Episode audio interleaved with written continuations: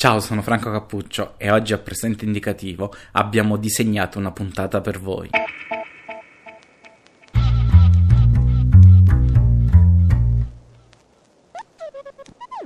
Oggi vi portiamo a conoscenza di una figura che non si è fermata in queste settimane in cui tutto sembra essersi fermato per via della terribile pandemia Covid-19 che stiamo vivendo, ma che pur essendo fruito ogni giorno da tante e tante persone, in realtà non ci si è mai interrogati su come effettivamente questa figura lavori, da come parta l'ideazione, a partire dalla notizia e così via tutto il processo lavorativo che porta alla realizzazione del prodotto finale. Ho detto notizia, forse a qualcuno di voi sarà già scattato un campanello. Stiamo parlando della figura del vignettista, ovvero il disegnatore di vignette. Per coloro i quali non dovessero saperlo, la vignetta è un disegno, generalmente rappresentato all'interno di un riquadro, che contiene una singola tavola, in realtà non nel mestiere del vignettista, come vedremo, non necessariamente si realizzano lavori su singola tavola, ma nella stragrande maggioranza dei casi sì, o comunque nel caso tradizionale canonico a cui ci si fa riferimento quando si pensa alla figura del vignettista, che è autoconclusiva e che ha trovato terreno fertile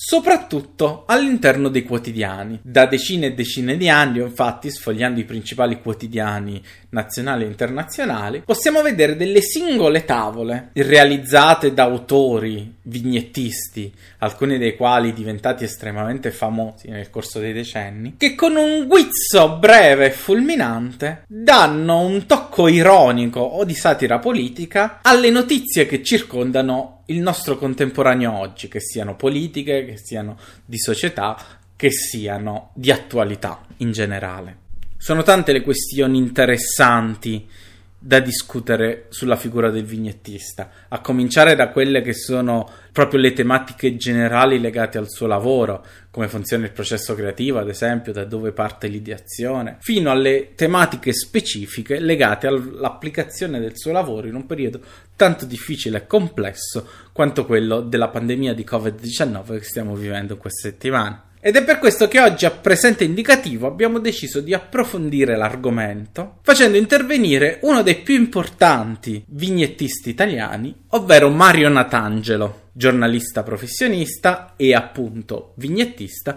per il Fatto Quotidiano. Iniziamo parlando un pochettino di quello che è il, proprio il mestiere del vignettista, così anche le persone che ci ascoltano uh, si fanno un'idea più chiara di come funziona. Dovendo tu chiaramente lavorare ogni giorno a qualcosa e quindi fondamentalmente cercare notizie e tradurle in un, me- in un messaggio, in un mezzo come quello del disegno, come funziona? Cioè come cerchi le notizie? Come per te una notizia può essere interessante e quindi meritevole di essere trasposta poi in disegno? Guarda, in realtà è, è vero, sì, il fatto che il vignetista non è un mestiere così intuitivo come potrebbe sembrare a me che lo faccio, in effetti è, è vero, uno si chiede ma come, come, come, funziona che uno a un certo punto dice ora mi metto a fare il vignettista, oggi disegno le vignette. E in effetti è vero, tutto parte dalla notizia, la notizia spesso e volentieri diciamo è lei che viene, nel senso che basta aprire un qualsiasi giornale oppure ascoltare un qualsiasi telegiornale o fare anche una semplice scorsa ormai dei feed dei vari social network per capire qual è la notizia che sta tenendo banco. Sicuramente questo periodo è il, è il coronavirus in tutte le sue varie declinazioni, quindi le conseguenze eh, sociali, politiche e via dicendo. Però la conseguenza di tutto questo è anche che ogni giorno finisci poi per parlare sempre della stessa cosa, come nel caso del coronavirus. Quindi diciamo la capacità deve essere anche quella di cercare una notizia un po' eh, laterale, qualcosa che ti permetta di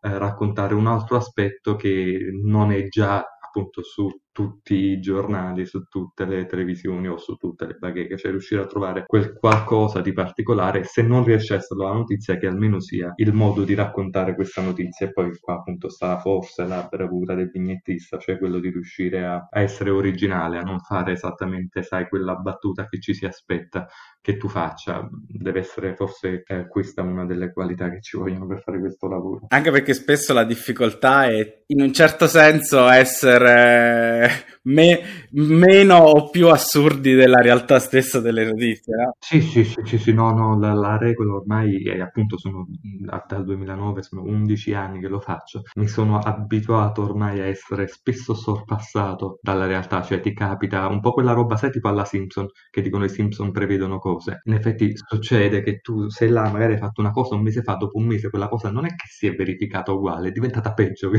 la gente te lo segnala dice ma tu non l'avevi disegnata sta cosa? Sì, guarda, sta diventando peggio. E, e in effetti succede, è molto divertente, non c'è nessuna capacità eh, profetica in questo, è semplicemente che eh, per poter fare il vignettista forse devi riuscire, sai, a, a, pensare a delle cose brutte in modo divertente e molto spesso queste cose brutte succedono e non sono neanche poi divertenti quando succedono. Appunto tu mi dicevi che lo facevi da 11 anni, lo fai da 11 anni da quando stavi? Sì, in realtà lo faccio da 11 anni per il Fatto Quotidiano, ho iniziato qualche anno prima quindi anche un po' di più. E diciamo sicuramente essendo cambiata poi in questi appunto 11 e più anni la società e la cultura in un certo senso, mi chiedevo come fosse cambiato anche proprio il tuo modo di approcciarti alla, alla, a questo lavoro. Eh, è differente pensare una vignetta oggi rispetto a 11 o più anni fa? Sai cosa? Innanzitutto io ci sono cresciuto dentro, nel senso che quando ho iniziato avevo 22 anni, ho iniziato iniziato in modo, diciamo, professionale a farlo per prima l'unità e poi il fatto. Eh, quindi io anche sono, ho cambiato molto il mio modo di lavorare, probabilmente l'avrei, diciamo, cambiato lo stesso perché si cresce, si, si, si cambia. Eh, per quel che riguarda il contesto dato è cambiato molto anche quello. Eh, quando io ho iniziato i social eh, c'era solo Facebook, innanzitutto forse Twitter, ma io non penso che... E, e invece son, sono cresciuti esponenzialmente, spesso andando anche a rubare eh, visibilità e spazio ai giornali e alle televisioni, cioè ai media tradizionali. Io ho avuto da una parte la fortuna di iniziare subito sui media tradizionali, cosa che mi ha permesso di fare della mia passione subito una professione, cioè quindi di essere retribuito. Eh, dall'altro lato ho visto però anche esplodere eh, il fenomeno dei social che ha permesso a tante altre persone che non riuscivano a trovare spazio sui media tradizionali eh, di avere visibilità. Eh, e quindi abbiamo le famose pagine che hanno magari milioni di eh, visualizzazioni e, e di, di, followers. Quindi io mi ci sono approcciato dopo a questo tipo di, di media perché appunto ho lavorato molto di più su, su, sul cartaceo una roba che adesso sembra di no sul giurassico sui dinosauri su queste cose.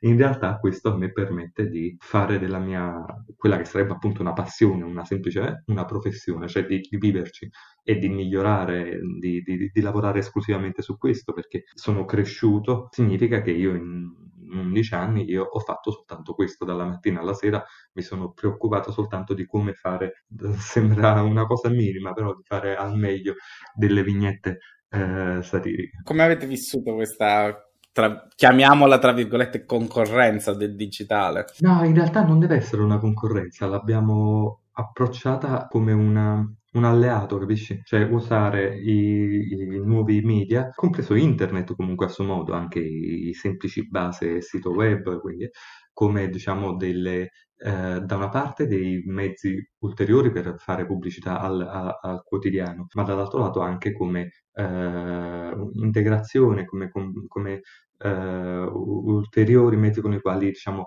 eh, veicolare fatti, opinioni, eh, punti di vista. Per esempio, anche io, nel, proprio nel mio piccolo come, come, come autore, uso il quotidiano sul quale racconto certe cose, faccio una vignetta al giorno, spesso per esempio oggi c'è una, una mia tavola così, ma dall'altro lato in un giorno posso anche pubblicare altre due vignette semplicemente per il web, sulle mie pagine, perché magari è un'idea immediata che non riuscirei neanche a pubblicare sul giornale, perché il giornale, diciamo, esce il giorno dopo e richiede anche, quindi anche una, un approfondimento ulteriore. Ecco. Ma quanto tempo ti occupa ogni giorno lavorare appunto ad una tavola di queste? Perché sai, molto spesso molti pensano che disegnare no, sia un atto che si uh, avvenga in un lasso di tempo relativamente breve, invece io tra tutti i disegnatori che ho conosciuto, vignettisti o proprio coloro che fanno gli albi, tutti quanti mi dicono che effettivamente disegnare è un'attività quotidiana che ti richiede tutto il giorno. Beh, sai, tu, eh, per esempio, ora ho notato che avevi una, una difficoltà nel, defini- nel distinguere il vignettista da, hai detto, quelli che disegnano gli albi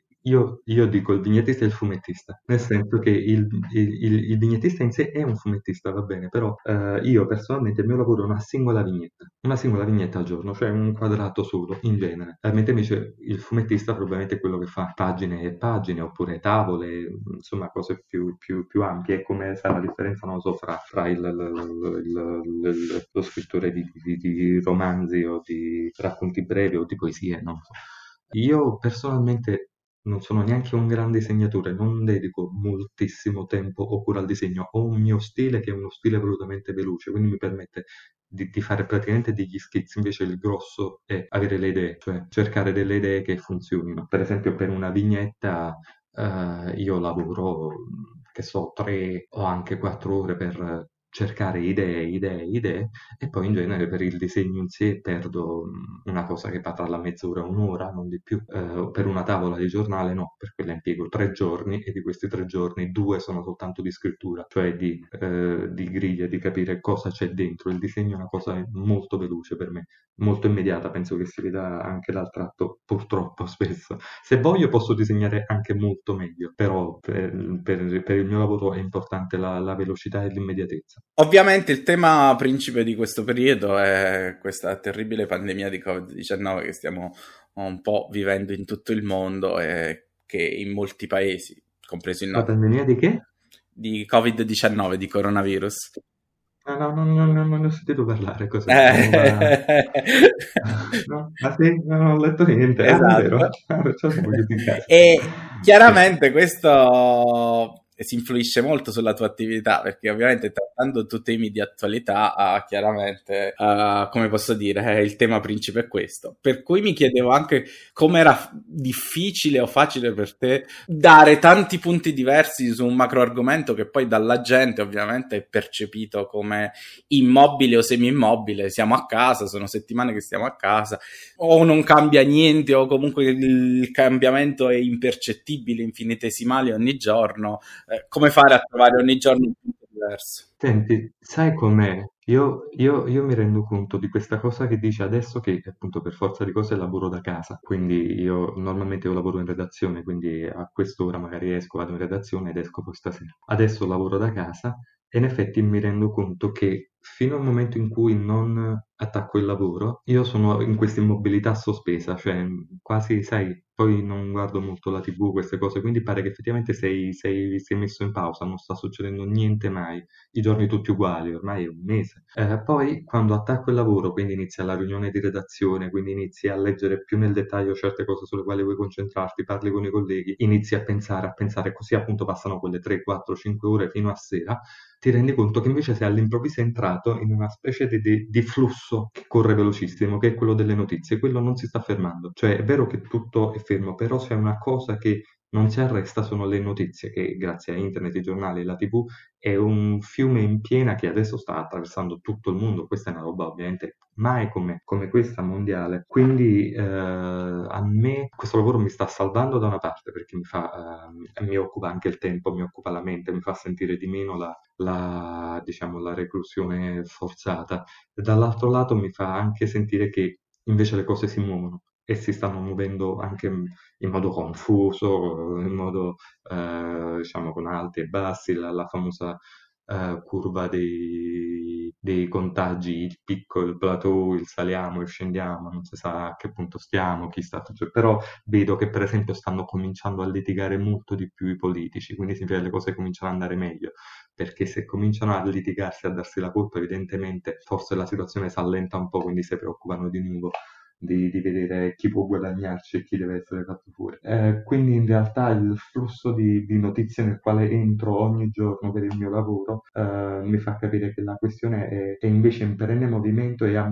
veramente una miriade di, di, punti d'osservazione diversa, cioè posso eh, raccontare questa storia da migliaia di, di punti di vista diversi, la politica, la società, la scuola, la, la religione, la, eh, la, la vita quotidiana le, le, relazioni sociali, eh, la, le, questioni vedi, politiche di partiti, di, di, di, ripresa, la fase 2, la fase 1, eh, gli esteri, la Cina, l'America, cioè posso ogni giorno scegliere da che punto di vista eh, raccontare. Per il Fatto Quotidiano ho disegnato una tavola che è uscita oggi su, sulla Pasqua col coronavirus, ho, ho raccontato, eh, diciamo come se fosse il Vangelo con gli atti degli Apostoli, la Pasqua però eh, con il coronavirus, cioè come sarebbe stato se in Galilea ci fosse stato il coronavirus all'epoca e quindi sai mi sono divertito un po' a immaginare tutte le situazioni rilette, diciamo, in quest'ottica eh, particolare, quella del lockdown. Quindi vedi, ogni giorno in effetti eh, possiamo sbizzarrirci e, e, almeno in questo insomma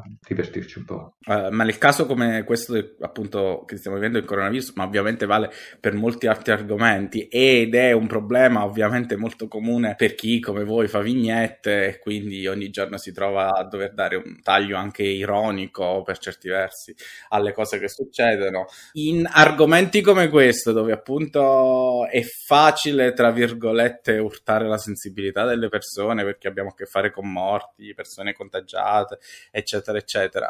Qual è il vostro approccio alla vicenda? La questione della sensibilità è, è praticamente un problema che ci si pone continuamente noi vignettisti, cioè Uh, oggi è, il coronavirus, ieri era il terremoto, l'altro ieri era la, la valanga di Rigopiano e via dicendo, quindi uh, n- non possiamo diciamo, porci questo problema e, e e, e porcelo come limite, ovviamente poi ciascuno di noi ha la sua sensibilità.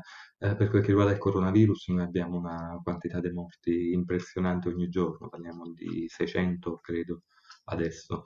Uh, io stesso mi sono chiesto ovviamente molte volte se fosse giusto fare una tale vignetta, una tale battuta, anche se fosse giusto proprio il mio lavoro, no?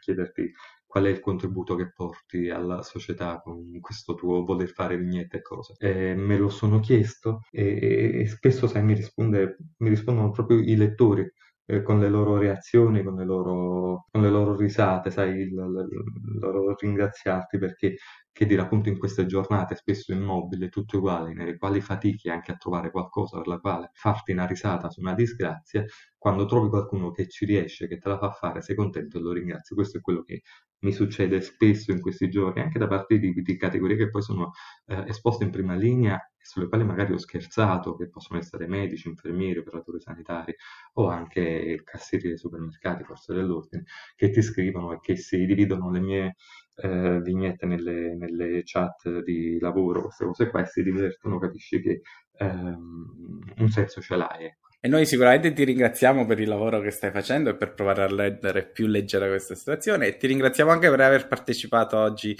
qui con noi a Presente Indicativo. Grazie a te. Per oggi qui a Presente Indicativo ci fermiamo, io Franco Cappuccio vi do appuntamento a domani, vi ricordo che se vi è piaciuta questa puntata potete iscrivervi presso la vostra piattaforma di streaming podcast preferita, siamo su Anchor, siamo su Spotify, siamo su tutte le principali piattaforme di podcast in streaming. Vi rinnovo l'appuntamento con Presente Indicativo indicativo a domani e ricordate, il futuro è semplice, il presente indicativo.